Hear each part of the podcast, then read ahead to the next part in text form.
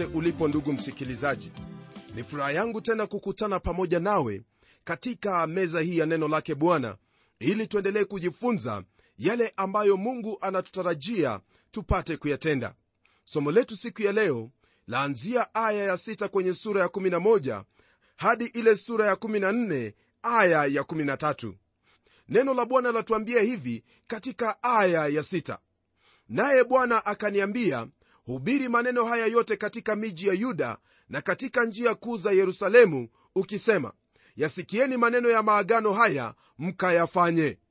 Jambo ambalo ningependa uweze kufahamu msikilizaji wangu ni kwamba wakati ambapo mungu aliwapa wana wa israeli zile amri kumi katika kutoka sura ya 20 mungu alitangaza hukumu pia kwa kila mmoja ambaye alikosa kutii sheria zile ni vyema uweze kufahamu kwamba yeremia alikuwa akizingatia sheria ambayo inahusu jinsi uhusiano wetu wafaa kuwa mmoja na jirani yake na jinsi ambavyo yakufaa kuishi miongoni mwa jamii yako.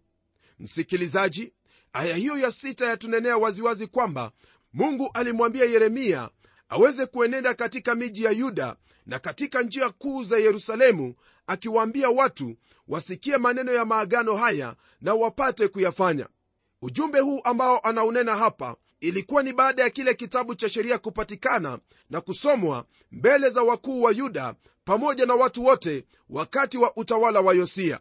Ijapokuwa hilo ndilo ambalo lilifanyika wakati huo watu wengi waligeuka na kwenda katika hekalu lakini sio kwamba walitaka kumfuata bwana kutoka katika mioyo yao. Ufufuo uliokuwepo ulikuwa tu ni wa hali ya kijuujuu hali ambayo ndugu msikilizaji ilikuwa ni ya kusikitiza mno. Walikataa ujumbe wake na hata wakaweza kupanga mpango wa kumuua. Ndiposa ilimbidi aweze kuondoka katika mji wake wa nyumbani mji wa anathothi. Yehohazi ambaye alikuja na kutawala mahali pa yosia alitawala kwa miezi mitatu tu. Naye yule mfalme farao aliyemuua yosia aligeuka na kumwinua yehohakimu ili aweze kutawala yuda yoakimu alitoa ushuru kwa misri jambo ambalo liliumiza nchi ile. Haikuwa muda mrefu baadaye ndugu msikilizaji nebukadneza yule mfalme wa babeli alishinda mfalme wa misri naye yoakimu akaendelea kutawala chini ya babeli. Utawala huo wa yehoakimu uliendelea tu kwa miaka mitatu peke yake. Kisha yehoakimu akamwasi mfalme wa babeli huku akipuuza maonyo ya yeremia asifanye hivyo yeremia hapo awali msikilizaji alikuwa amemwonya yehoakimu kuhusu kuungana kwake na misri jambo lililomfanya awe na ujasiri wa uongo ujasiri ambao haukumsaidia hata kidogo. Wafalme wa yuda wote hawakutii maneno ya yeremia na wakaendelea kuwa watu ambao hawafai kutawala hata kidogo. Jambo hili ambalo lilitendeka wakati huo lilimfanya yeremia awe na swali.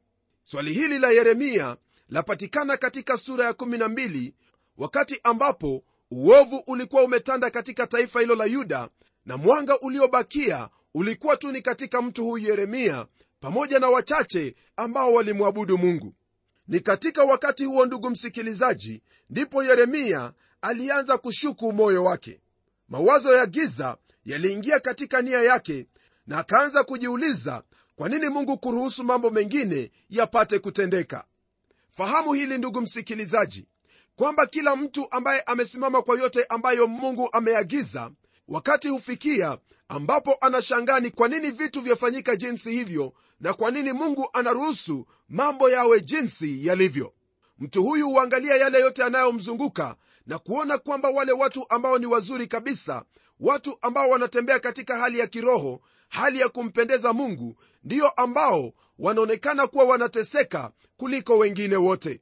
Naam najua kwamba hili ni jambo pia ambalo limewahi kukufikia wewe katika moyo wako. Ni kama vile katika zaburi ya 37 aya ile ya 35 daudi aliona haya na akajiuliza maswali haya yakimwelekea mungu.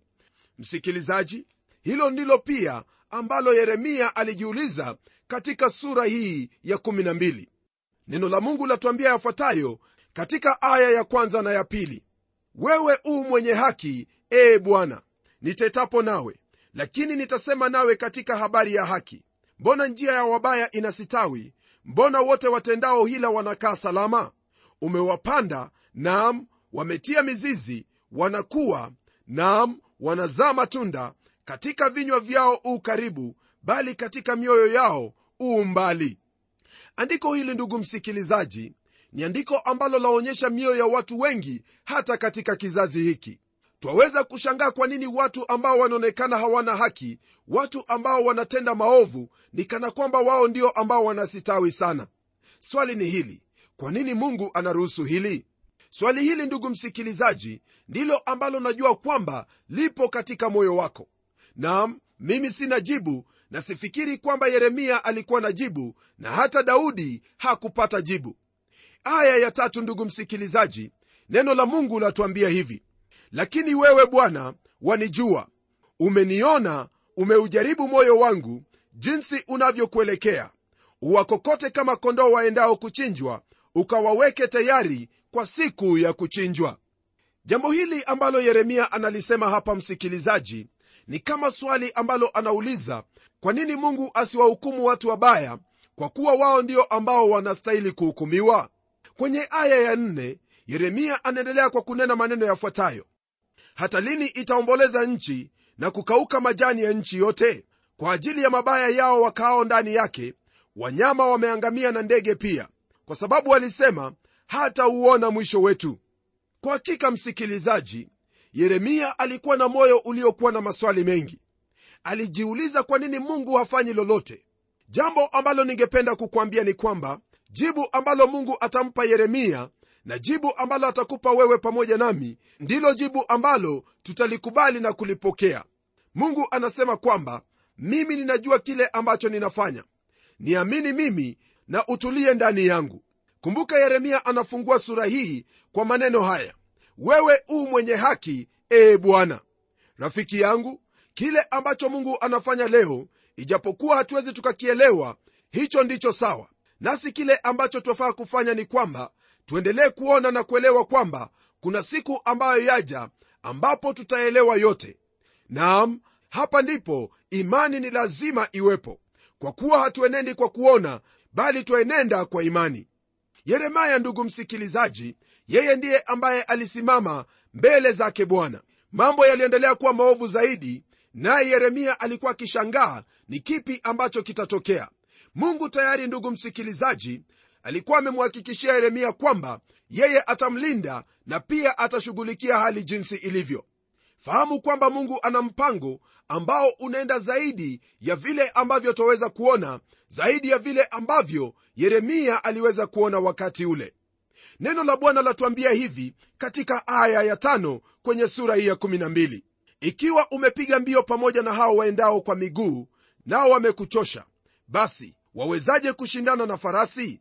Na ujapokuwa katika nchi ya amani usalama lakini utafanyaje hapo katika kiburi cha yordani? Kwa mara nyingine tena ndugu msikilizaji mungu anamjibu yeremia akimwambia kwamba iwapo sasa wafadhaika kwa mambo yatakayotendeka na bado hujaona kitu je utafanya nini wakati ambapo yale yaliyo maovu zaidi yatatendeka? Rafiki yangu mambo yanaweza kuonekana kuwa ni mabaya sasa lakini hebu nikufahamishe kwamba yataendelea kuwa mabaya zaidi. Nami tumaini langu ni kwamba utapata ufahamu na maarifa ya kukusogeza karibu na bwana uwe karibu na mungu atakayekuwa ni kimbilio lako wakati wowote ule. Kwenye aya ya tisa, neno hili la mungu latuambia kwamba je urithi wangu umekuwa kwangu kama ndege mwenye madoadoa? Ndege wakali wanamtulia pande zote? Enendeni wakusanyeni pamoja wanyama wote wa mwituni waleteni ili wale.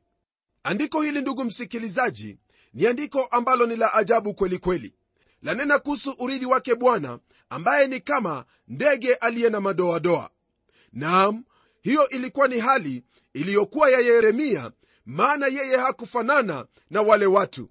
Yeye alikuwa ni tofauti kabisa na hivyo ndivyo ambavyo inafaa uwe ndugu msikilizaji maana wewe ambaye umemwamini kristo wewe ni tofauti na watu wote wa ulimwengu. Katika maneno yako katika mwenendo wako katika biashara yako ni lazima kuwepo na utofauti. Maana wote ambao wanasimama katika neno lake bwana wakilitenda neno hilo ni lazima wawe tofauti. Kwenye aya ya 15 neno hili la mungu liendelea kwa kutwambia kwamba tena itakuwa baada ya kuwang'oa nitarudi na kuwahurumia nami nitawaleta tena. Kila mtu aingie katika urithi wake na kila mtu aingie katika nchi yake. Msikilizaji mungu anamwambia yeremia hivi. Yeremia mimi nitashughulika na mambo yote nami nitakwambia kile ambacho kitatendeka. Wao watakwenda utumwani lakini nitakumbuka nchi hii nami nitawarudisha katika nchi yao. Rafiki yangu mungu ni mungu mwenye mipango mizuri kuhusu watu wa urithi wake. Fahamu kwamba wewe ni wa urithi wake maana neno la mungu latufundisha hivyo katika kile kitabu cha waefeso. Kwenye aya ya 16 hadi 17 neno la mungu lamalizia sura hii ya 12 kwa maneno yafuatayo. Kisha itakuwa ikiwa watajifunza kwa bidii njia za watu wangu kuwapa kwa jina langu kama bwana aishivyo vilevile vile kama walivyowafundisha watu wangu kuwapa kwa baali ndipo watakapojengwa kati ya watu wangu. Bali kama hawataki kusikia kung'oa nitaling'oa taifa lile na kuliangamiza kabisa asema bwana. Nam naamini kwamba maandiko hayo yananena kuhusu watu wa mataifa watakaojumuika pamoja na watu wa mungu. Kwenye sura ya 13 ndugu msikilizaji twapata mfano kuhusu ule mshipi. Sura hii ni sura ambayo inanena mambo ambayo ni magumu kabisa ambayo ndugu msikilizaji yafaa uhuzunike kwayo. Mungu ananena mfano huu kwa watu wa yuda. Mfano huu unahusu mshipi. Neno la mungu lasema hivi katika aya ya kwanza. Bwana akaniambia hivi enenda ukajinunulie mshipi wa kitani ukajivike viuno wala usiitie majini. Ndugu msikilizaji napenda ufahamu kwamba wakati huo wa kizazi chake yeremia mshipi ulitumika kufunga nguo ndefu ambazo walikuwa wakivalia siku hizo. Yeyote ambaye alijifunga mshipi ilikuwa ni ishara kwamba yu tayari kuingia katika kazi na kuweza kutumika mahali pale. Yesu kristo katika kitabu cha luka sura ile ya 12 aya ya 35 alinena habari kuhusu watumishi wake kwamba ni lazima wao wamejifunga mshipi katika viuno vyao tayari kwa utendaji kazi. Na pia waweza kukumbuka kwamba katika kitabu cha yohana yesu kristo alijifunga nguo ya kitani kiunoni mwake na akaanza kuwaosha wale wanafunzi miguu yao. Jambo hilo ambalo kristo alilifanya msikilizaji lilikuwa na maana kwamba yeye alikuwa ni mtumishi mkuu na pia alikuwa akiwaandaa wanafunzi kwa kuosha miguu yao ili waweze kuwa na ushirika naye iwapo hauna ushirika naye kristo hauwezi ukamtumikia. Kwenye aya ya tatu hadi tano neno la mungu liendelea kutwambia hivi katika kitabu hiki cha yeremia sura ya 13 nalo neno la bwana likanijia mara ya pili kusema twaa mshipi ule ulioununua ulio kiunoni mwako. Kisha ondoka enenda mpaka mto frati ukaufiche huko katika pango la jabali. Basi nikaenda nikauficha karibu na mto wa frati kama bwana alivyoniamuru. Huenda jambo hili ambalo yeremia lilifanya ndugu msikilizaji hakulielewa lakini yeye alilitii neno lake mungu na kufanya hilo aliloamuriwa. Jambo hili ndugu msikilizaji ni jambo ambalo pia sisi twafaa kuweza kumwiga yeremia kwa kumtii bwana kwa yote anayotwambia. Huenda watu walimcheka kwa kumwona kwamba hana ule mshipi na hata walimuuliza mshipi wake umekwenda wapi na waliposikia kwamba alikwenda kuuficha walimcheka na kumdhihaki. Lakini kwenye aya ya 6 na 7 neno la mungu latuambia hivi hata ikawa baada ya siku nyingi bwana akaniambia ondoka enenda mpaka mto furati ukautwae ule mshipi niliyokuamuru kuuficha huko. Ndipo nikaenda mpaka mto frati nikachimba nikautwaa ule mshipi katika mahali pale nilipouficha. Na tazama mshipi ulikuwa umeharibika haukufaa tena kwa lolote. Yeremia alipoficha ule mshipi ulikuwa katika hali nzuri kabisa. Lakini kama vile neno limetwambia aliporudi kwa mara ya pili baada ya siku nyingi ule mshipi haukuwa unafaa kwa neno lolote. Kwenye aya ya 8 hadi 9 neno la mungu latuambia hivi kuhusu hicho ambacho mungu alimwamuru yeremia kutenda. Neno lasema hivi ndipo neno la bwana likanijia kusema bwana asema hivi jinsi hiyo hiyo nitakiharibu kiburi cha yuda na kiburi kikuu cha yerusalemu. Msikilizaji mungu ananena maneno haya kwa kuwa watu wa yuda walikuwa wakiendelea kuzama katika uchafu na katika maovu na hata kufikia kiwango ambacho hakukuwepo na tumaini tena kwa ajili yao. Naam mungu atawatuma katika utumwa kule babeli. Jambo hilo ambalo mungu alimwamuru yeremia kufanya ndilo ambalo mungu alitumia kuwafundisha hawa watu wa yuda. Msikilizaji aya ya 16 neno hili la mungu latuambia hivi.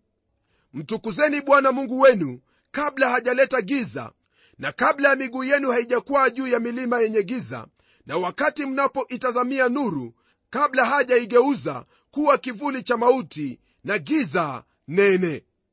Ni wazi kwamba ndugu msikilizaji mungu amefikia mahali ambapo anawatahadharisha hawa watu wa yuda kwamba wakati umewadia ambapo giza nene itaingia katika nchi ile. Kwa maneno mengine mungu anawaambia kwamba hali ngumu inakuja ambayo mungu mwenyewe ataituma kwao kama hukumu ya wao kukataa kulitii neno lake na kugeuka na kufuata miungu mingine mungu amewaambia yale ambayo yatatendeka na hayo ndiyo ambayo atayafanya iwapo hawatageuka. Nawe napenda ufahamu hili msikilizaji wangu kwamba iwapo hautageuka na kuacha njia zako mbaya na kumtukuza mungu aliye hai kile ambacho kitakupata ni kibaya zaidi kuliko kile ambacho kiliwapata watu wa yuda. Kwenye aya ya 23 neno hili la mungu latuambia hivi. Je mkushi aweza kuibadili ngozi yake? Au chui madoadoa yake? Kama aweza ndipo na ninyi mwaweza kutenda mema. Ninyi mliozoea kutenda mabaya.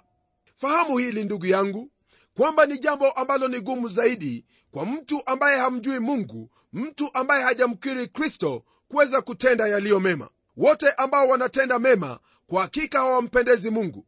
Hadi wakati ambapo mtu atafanya kazi yake kwa jina lake bwana yesu kristo kwa utukufu wake au heshima yake mtu huyo kile anachokifanya ni kwa sababu zake mwenyewe na kwa ajili yake na kwa sifa yake mwenyewe.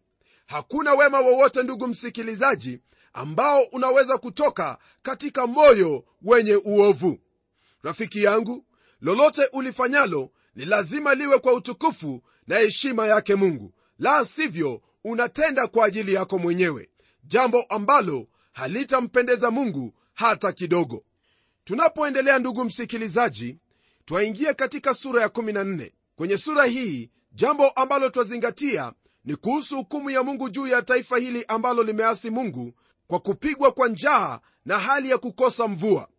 Hadi wakati huu ndugu yangu yeremia bado anaendelea kutabiri wakati wa utawala wa yosia.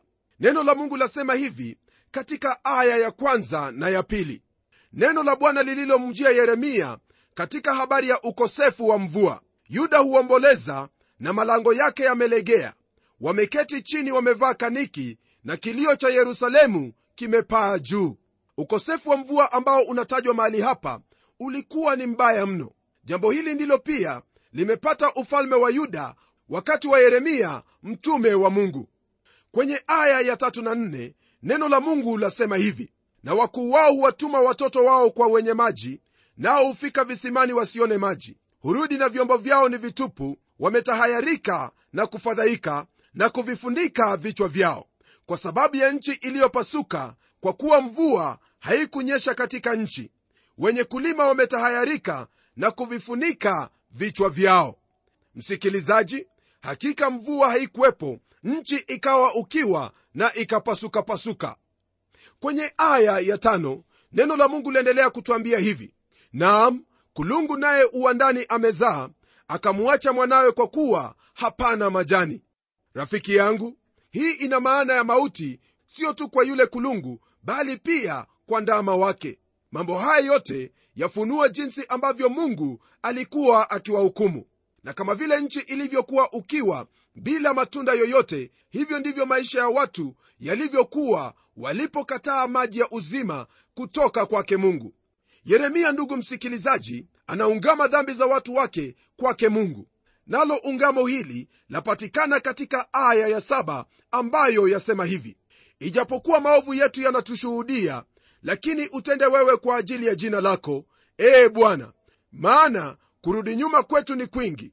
Tumekutenda dhambi msikilizaji yeremia alichukua mahali pa watu wake na kuweza kutubu kwa niaba yao. Hakukuwepo na hali ya kujivuna kwa vyovyote wala haonyeshi hali yoyote ya kuweza kuwahukumu wale watu. Ni jambo ambalo ni rahisi sana kwa watu wa mungu kugeuka na kuanza kuwahukumu watu wengine na kujionyesha kwamba wao ni wenye haki na wala si kama hao ambao ni waovu. Msikilizaji yeremia hakuwa na maombi kama hayo bali yeye alisema kwamba kurudi nyuma kwao kumekuwa ni kwingi na pia wametenda dhambi.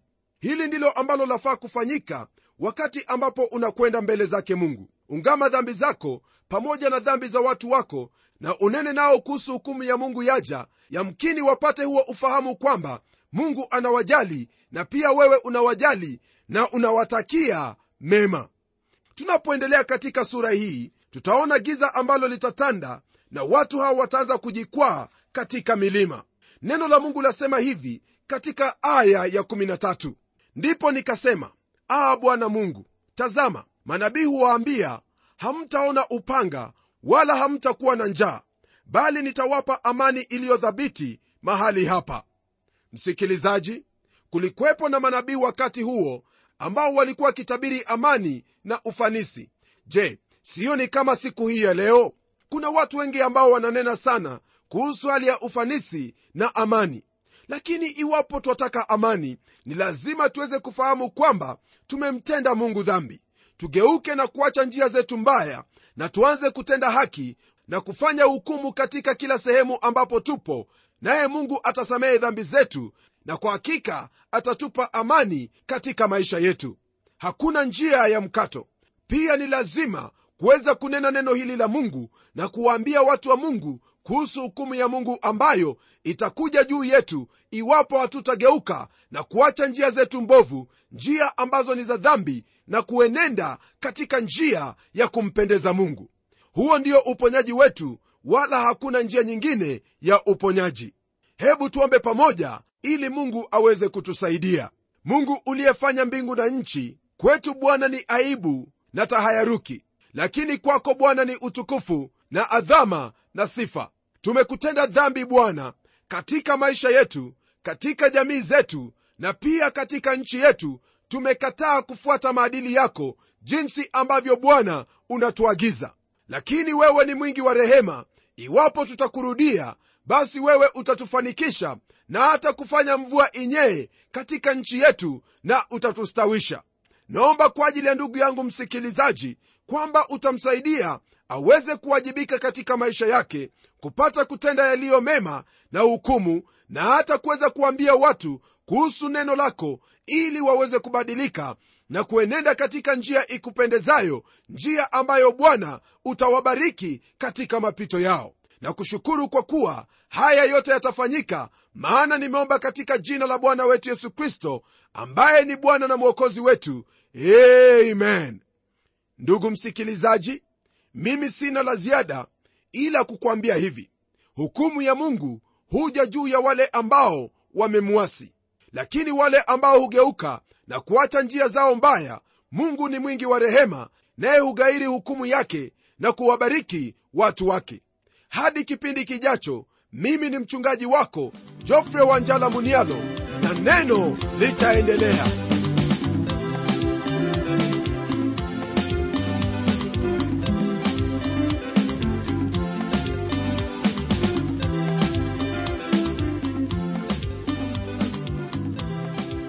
Je msikilizaji wangu umebarikiwa na hilo neno la mungu? Na je msikilizaji wangu ungependa kuinunua kanda ya hiki kipindi cha neno ambacho umekisikiza leo tafadhali niandikie barua ukitumia anwani ifuatayo. Andika kwa mtayarishi kipindi cha neno transworld radio. Sanduku la posta ni 21514 nairobi kenya. Pia waweza kutumia anwani yangu ya email ambayo ni pomodo at twr co ke. Na kama wewe ni shabiki wa hiki kipindi cha neno tafadhali tutembelee kwenye websaiti yetu ambayo ni www twrafrica org. Na hadi wakati mwingine ndimi mtayarishi wa kipindi hiki pamela omodo ambaye ninakuaga nikikutakia baraka tele tele neno litaendelea